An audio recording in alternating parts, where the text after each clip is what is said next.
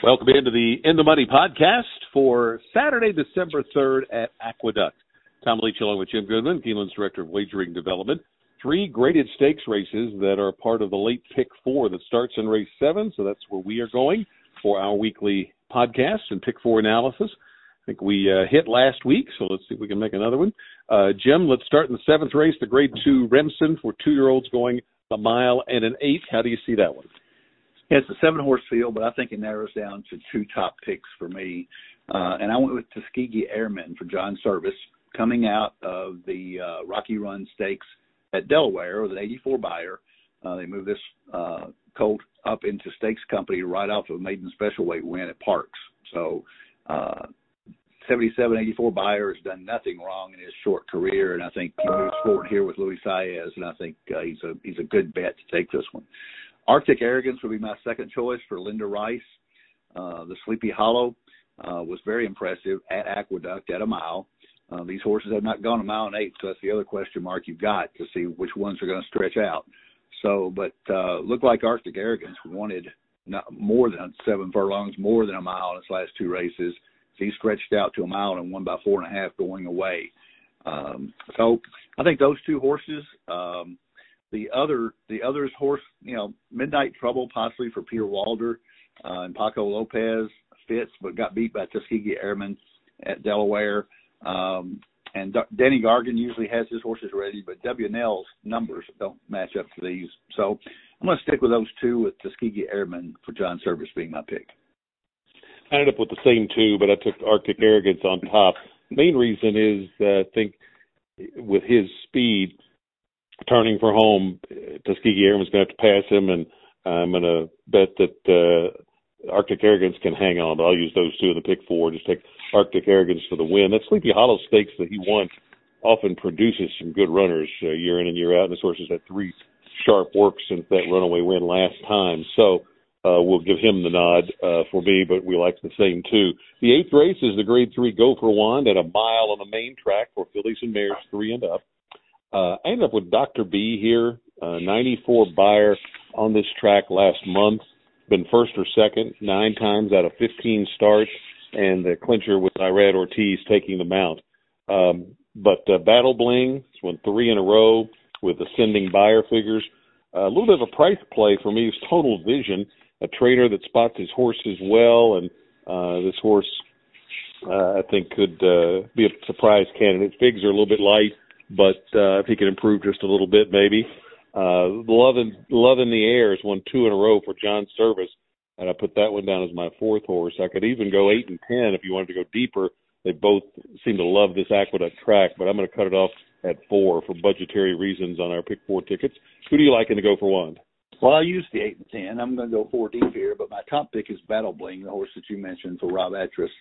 Uh, this horse comes in, stretched out to a mile and eight last time out, and won by a neck. Uh, they were getting to her, so maybe the shorter distance suits her. She's got plenty of positional speed. Uh, she's won three in a row and is uh, two for five at Aqueduct with three seconds. So loves the racetrack. Kendrick Carmouche takes them out for Rob Atras, and Rob Atras is a 21% trainer. So good take Battle Bling on top. Going to use Dr. B for the reasons that you came up with, uh, stretching out from seven furlongs, but uh, she's never been a mile. Uh, Bank Sting, the 10 horse for Rosario and John Terranova, uh, go back a couple in her uh, past performances, and she had a 92 and a 91 Beyer at Belmont uh, in the summertime. So uh, if she gets back to that, she's going to be right there. And Betsy Blue is the one that I don't think you mentioned. And I went back to the Saratoga race in August of 22 with a 96 Beyer where she drew off and won by six after getting bumped at the break. So if she gets back to that, uh, she's going to be tough to handle as well. So I'm going to go four deep there with uh, Battle Bling, the three horse being my top one. Ninth race is the marquee race of the day, the Grade One Cigar Mile, three and up. Obviously, a flat mile uh, is on the main, and um, here you've got uh, Zandon as a heavy favorite in here. Going to try to beat him? I think he's a logical favorite, and I have a lot of uh, reasons to want him to win since he won the Bluegrass this year. And anytime a uh, bluegrass winner can tack on another grade one, we are for him. So I'd like to see Zandon win. I don't think it's a slam dunk here. I've got a couple other horses that I'm going to use. Um, my second choice would be Mind Control. Uh, the horse loves Aqueduct, four for seven Aqueduct. The horse loves a mile distance, four for five, and gets Johnny V. so a lot of reasons to use mind control, but uh, hard for him to get over the top and, and get that next. He, he doesn't have a grade one. Uh, they've tried a number of times with him, including the Carter last year when he finished second. So, um, good idea for him to get one. This is not the toughest grade one field that you will find. Um, Obesos is going to scratch. Uh, he caught a virus at, at Churchill and they quarantined him, so there'll only be a six horse field. I'm going to use Get Her Numbers, just a shot that Peter Miller ships his horse across country and gets Luis Saez to ride uh, coming off a, a good optional hundred thousand dollar cl- race at uh, Del Mar, but uh, and ran and ran okay in Bing Crosby. Only got beat by a length and a half to American Theorem. So with a 101 Beyer, and you know Peter Miller gets them ready obviously and uh, ships across country for um, a shot at a grade one. And, and I think I think get her number at a price has a shot. But Zandon's my pick. I wouldn't take a short price on Zandon though if I was betting to win. Yeah, if it, if it had been something like five to two, I think I would go on Zandon. But at even money, I I'm going to try to beat him with double crown, the one horse. This horse, grade two Kelso here at Aqueduct last month with a 96 Beyer and was a little bit wide on the trip that day as well. So uh, could uh, be even better than that. And uh, the trainer, you know, the Cash Barn does a good job of picking spots for horses that are in good form, like this one is. So uh, end of the year, an improving horse. Maybe these other horses have had a little bit of a tougher campaign, and uh, maybe they tail off just enough for Double Crown to get the win. But got to use Zandon and mind control on the pick four as well. And then uh, the starter allowance race is the t- in the tenth to wrap up the pick four. Seven furlongs, three and up. Don't have a strong opinion here. I ended up with Major Spin, the five horse, uh, Rudy Rodriguez off the claim.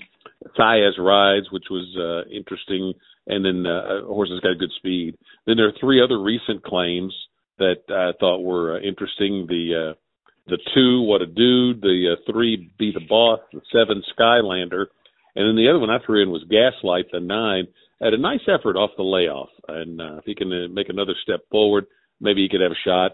So five deep in this uh, last race, just to try to, uh, if I'm live at this point, uh, try to finish it out strong and get the pick four. How about you? Yeah, we totally agree on the horses to use here. I did not use the seven, so I'm going four deep for the two three five nine, and my top pick is Be the Boss off that 88 Beyer at this distance in September. Um, now uh, he got claimed out of that um, by Peter Walder, and they brought him back in a fifty thousand dollar starter, which is what this is. And he didn't run badly, uh, but he got he got beat by six and a half. And second one, second race in the barn, I think maybe can move forward off that race. And Castellano takes the mount back, which tells me that he did run okay in that first effort, and shortening up to seven furlongs will probably suit him better. What a dude, the two horse for David Jacobson, lightly raced with a big upside. Uh, don't know if he'll transfer that form from turf to dirt, but uh, that's a big question mark. But 83 dollars last time out. Major spin for Rudy, and I'm gonna I'm gonna use Gaslight as well. I like Lezcano on this horse. I think tracking from the outside in this field at seven furlongs might be the place to be. So four deep in the pick four. I took a sixty dollar ticket, uh, two four to begin, then one three seven eleven, then one two seven, and then two three five seven nine. Um, spreading there in the last race to try to catch it if I'm alive. Sixty dollars for me. How about you?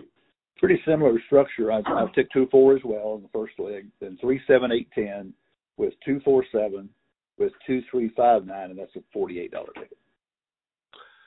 Best of luck wherever you're playing this weekend. Obviously, a nice card at Aqueduct. Uh, Del Mar's finishing up strong. Turfway's running. So uh, make sure you have funds in your Keeneland Select account while you're watching other sports. You can play the races too. Best of luck.